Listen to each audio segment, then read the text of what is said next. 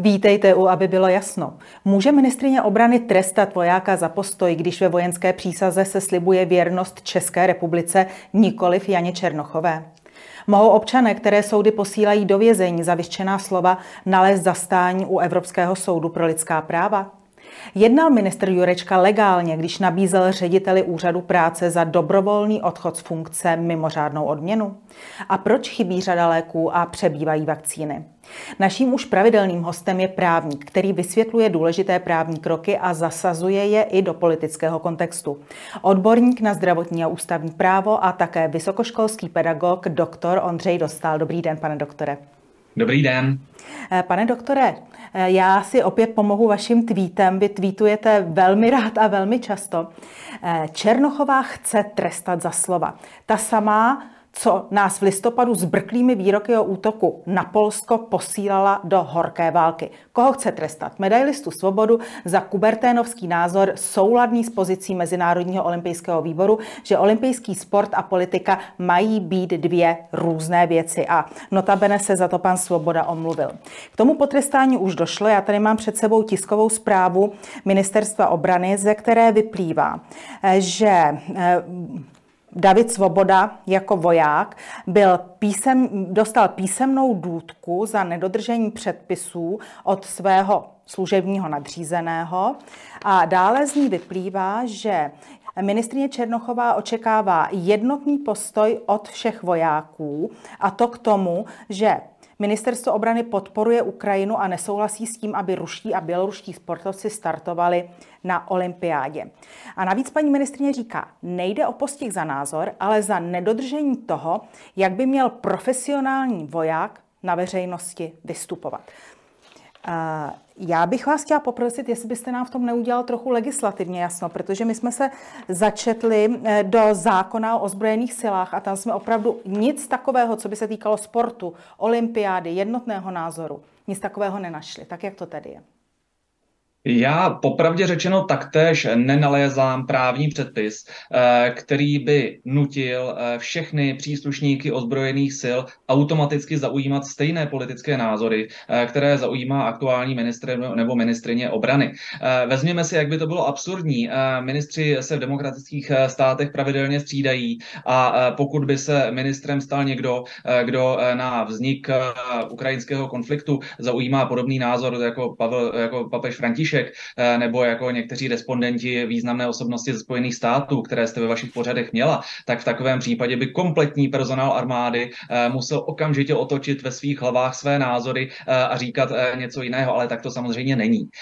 Samozřejmě, pokud bychom byli ve válečném stavu a byla uplatněna i nějaká forma cenzury, což ve válce možné je, mohla by být situace jiná, ale my ve válečném stavu nejsme a paní ministrině jako civilní osoba a politik e, nemůže počítat s tím, že automaticky všichni vojáci budou povinni mít totožné názory. Tady prosím nemluvíme teď o tom, jestli názor e, pana medailisty svobody je chytrý nebo hloupý, chytrý nebo nesprávný. E, to, co mě vytočilo a co mě vadí, je automatický předpoklad eh, paní ministrině, že všichni eh, budou skákat tak, jak ona píská, i co do politických názorů. A ta otázka účasti sportovců eh, na eh, olympijských hrách, eh, ta je něco, co hodnotím jako otázku politickou, nikoli v bezpečnostní. To, jestli pojedou nějací sportovci na olympiádu, žádným způsobem neovlivní bezpečnost České republiky a proto si myslím, že ani armáda jako taková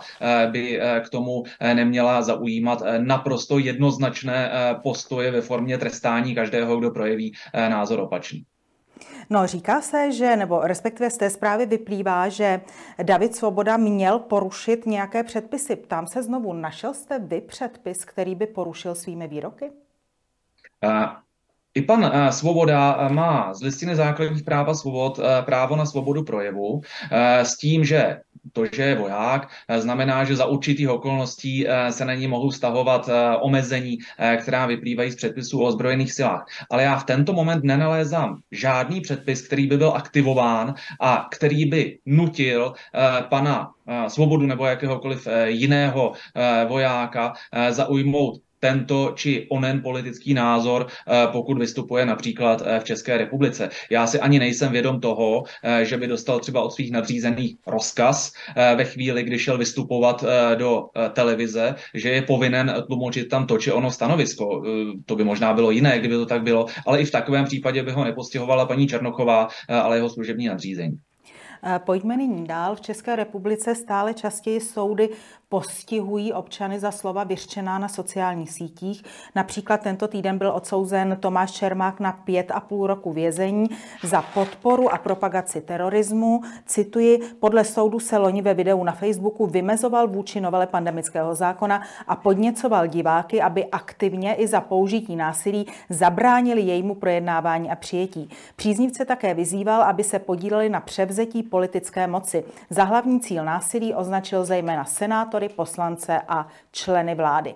Já předesílám, že ten rozsudek je zatím nepravomocný, ovšem eh, za svá slova nestojí před soudem pan Čermák sám, stojí tam také pan eh, Vrábl i mnoho dalších. Co tomu říkáte, jak se zachází českém eh, u orgánů činných trestních řízení České republice se svobodou slova?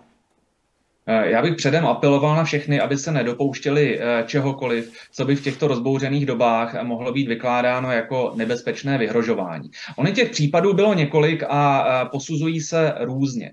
Tady u toho největšího jsem přesvědčený, že některé ty výroky byly nevhodné dokonce na úrovni trestně právní, ale nestotožňoval bych se ani s kvalifikací toho, že by šlo o nějakou podporu terorismu. To by polovina hospodských eh, keců eh, na baru v pozdních hodinách byla podporou terorismu, tak tomu není. Eh, a proto se ani nestotožňuji s tím, že ta sazba byla takto extrémní.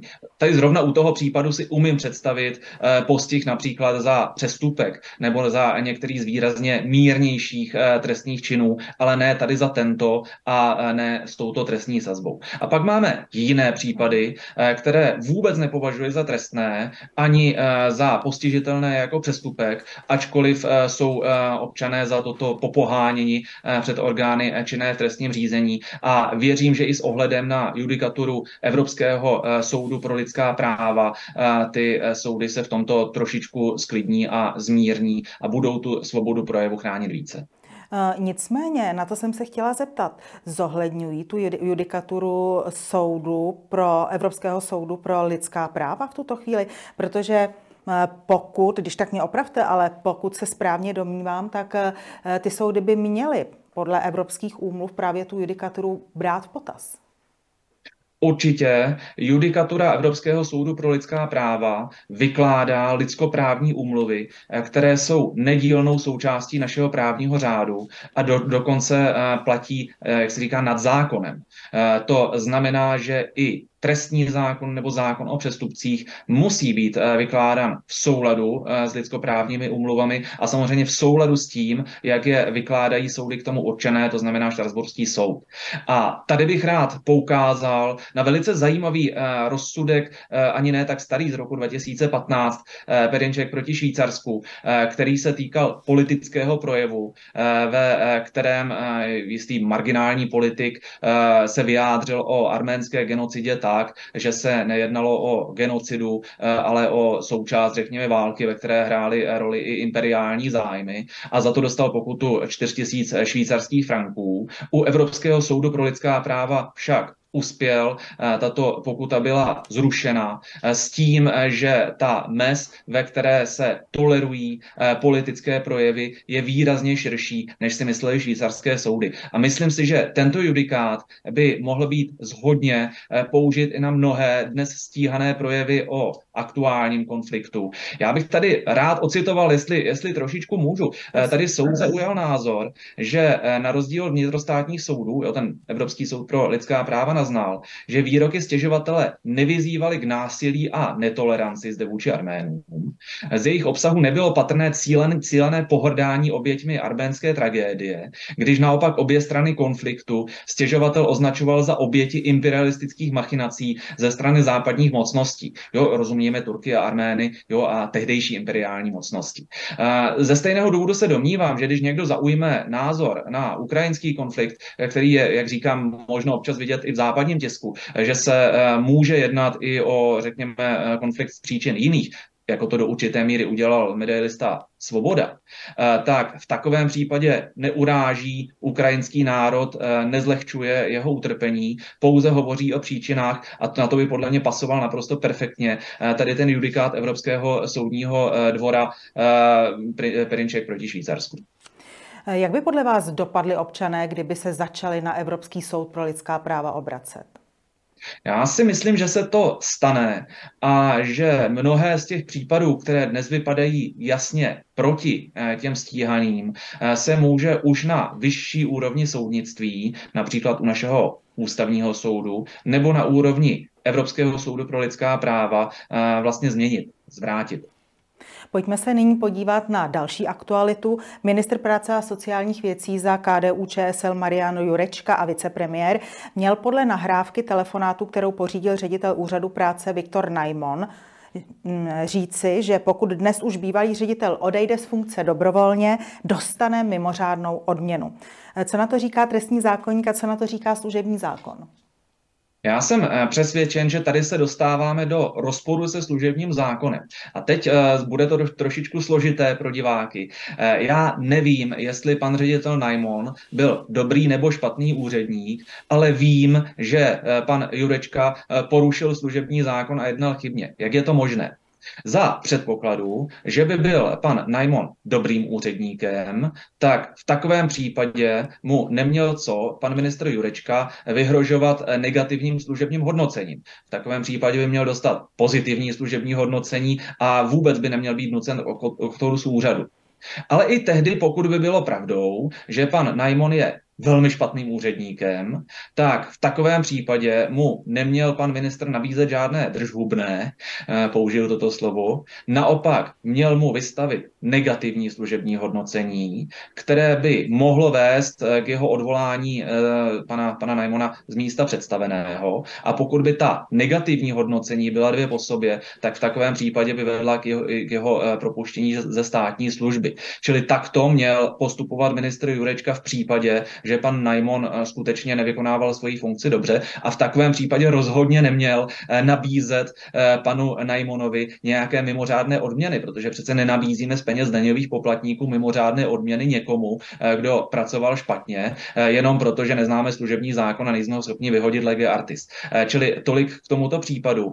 Je to důležité i proto, že služební zákon chrání právě dobré úředníky před současnými ministry, kteří by tam chtěli dělat čistky. Ty čistky bohužel vidíme eh, i na, na jiných úřadech. A respekt ke služebnímu zákonu je ochrana eh, pro eh, ty dobré úředníky, aby se tohoto nemuseli bát a mohli ve prospěch občanů pracovat i nadále. Já jsem, pane doktore, zmínila ten trestní zákonník, protože i v tisku, i na sociálních sítích rezonuje srovnání s podobným případem podle občanů.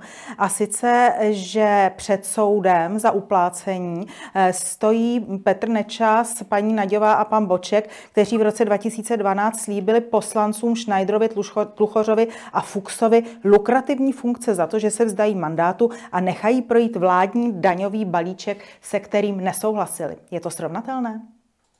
Eh, já jsem zaznamenal názor váženého kolegy eh, právníka Ortmana, eh, který zaujal názor, že to je trestné a právě proto, že existuje podobnost mezi trafikami nabízenými těm osobám, které jste zmínila, a tím lidově řečeno držhubným, které za opuštění funkce bylo nabízeno panu Najmonovi.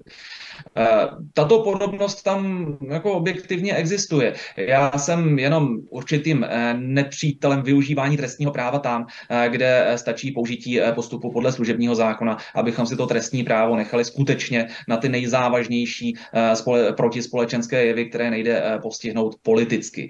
Platí to ostatně i to pro to, o čem jsme se bavili před chvílí, to znamená to postihování nejrůznějších projevů. Ani do toho si nemyslím, že je dobré tahat trestní právo. To má zůstat věcí politickou a veřejné debaty. Pojďme nyní ke zdravotnictví, což je vaše velká doména. Vy na sociálních sítích polemizujete s tím, že je nutné nakupovat vakcíny do zásoby až do roku 2026. Ví se vůbec, kolik utratila Česká republika za protikovidové vakcíny? Kolik jich použila? Kolik se jich muselo vyhodit? Známe tato čísla? Ta čísla jsou v řádu miliard, zastihl jsem částky přes 14 miliard, miliard korun, s tím, že ale ta částka není dosud konečná, protože smlouva a objednávky, které Česká republika učinila, stále běží. To znamená, budeme při nejmenším do příštího roku a padlo z ministerstva, že až do roku 2026, pokud by se to rozložilo, objednávat další covidové vakcíny. S tím, že i vážení epidemiologové a moji občasní odpůrci pan eh, profesor eh, Primula nebo pan profesor Hostomský eh, konstatovali, že nakupovat vakcíny na koronavirus do zásoby nedává smysl. Mimo jiné i proto, že se ta nemoc mění, i proto, že její závažnost může, může klesat a ty vakcíny se nevyočkují. A protože tyto vakcíny mají expirační doby, nemůžeme je skladovat do nekonečna, tak dříve či později budou muset být vylívány, což je analogie toho, jako kdybychom vylévali přímo ty miliardy, za které nakupujeme. Eh, řekněte, pokusil se někdo na úrovni České republiky vypovědět ty smlouvy a došlo také k přeskoumání smluv na evropské úrovni. O nás u nás se o tom moc nemluví, ale třeba v Dánsku se o tom vede docela živá diskuse a někteří europoslanci se o to zajímají, jak to tedy bylo s těmi smlouvami. Já považuji za obrovské selhání eh, českého předsednictví eh, i eh, většiny českých europoslanců, že se nezajímali o proces, jak byla vlastně ta smlouva, zejména se společností Pfizer, uzavřena. Víme, že tam probíhalo dokonce šetření ohledně toho SMS-kování mezi Ursula von der Leyen a panem Burlou, šéfem, šéfem Pfizeru, což by mě eminentně zajímalo, pokud by mě ta uzavřená smlouva nutila nakupovat za miliardy něco, co pak budu muset vyhazovat. A to přesně ta smlouva dělá.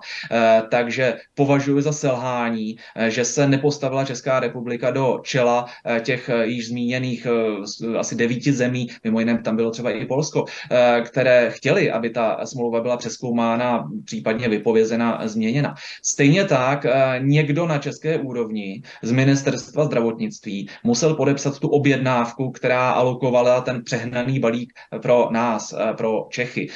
Když se říkalo, Eh, že ta vakcína má být tečkou za koronavirem a přesto jsme ji koupili násobně víc než je české populace, eh, tak eh, tam něco nesedí. A to bylo rolí, to mělo být rolí pana ministra Válka, aby se podíval, kdo to na tom ministerstvu připravil a doporučil a dal stanovisko, aby se to podepsalo a proti němu vyvodit tu stejnou kárnou odpovědnost, o které jsme se bavili v kontextu služebního zákona pana Jurečky a pana Najmana. Eh, vy se eh, velmi dobře orientujete, jak už jsem říkala, v otázkách zdravotnictví. Řekněte, kde je nyní příčina toho, že nejsou léky? Že nejdřív chyběl nurofen, teď chybějí antibiotika. Od pana ministra se dozvídáme, že některé léky dostaneme na podzim z Koreje. Jak je to tedy? Proč nejsou léky?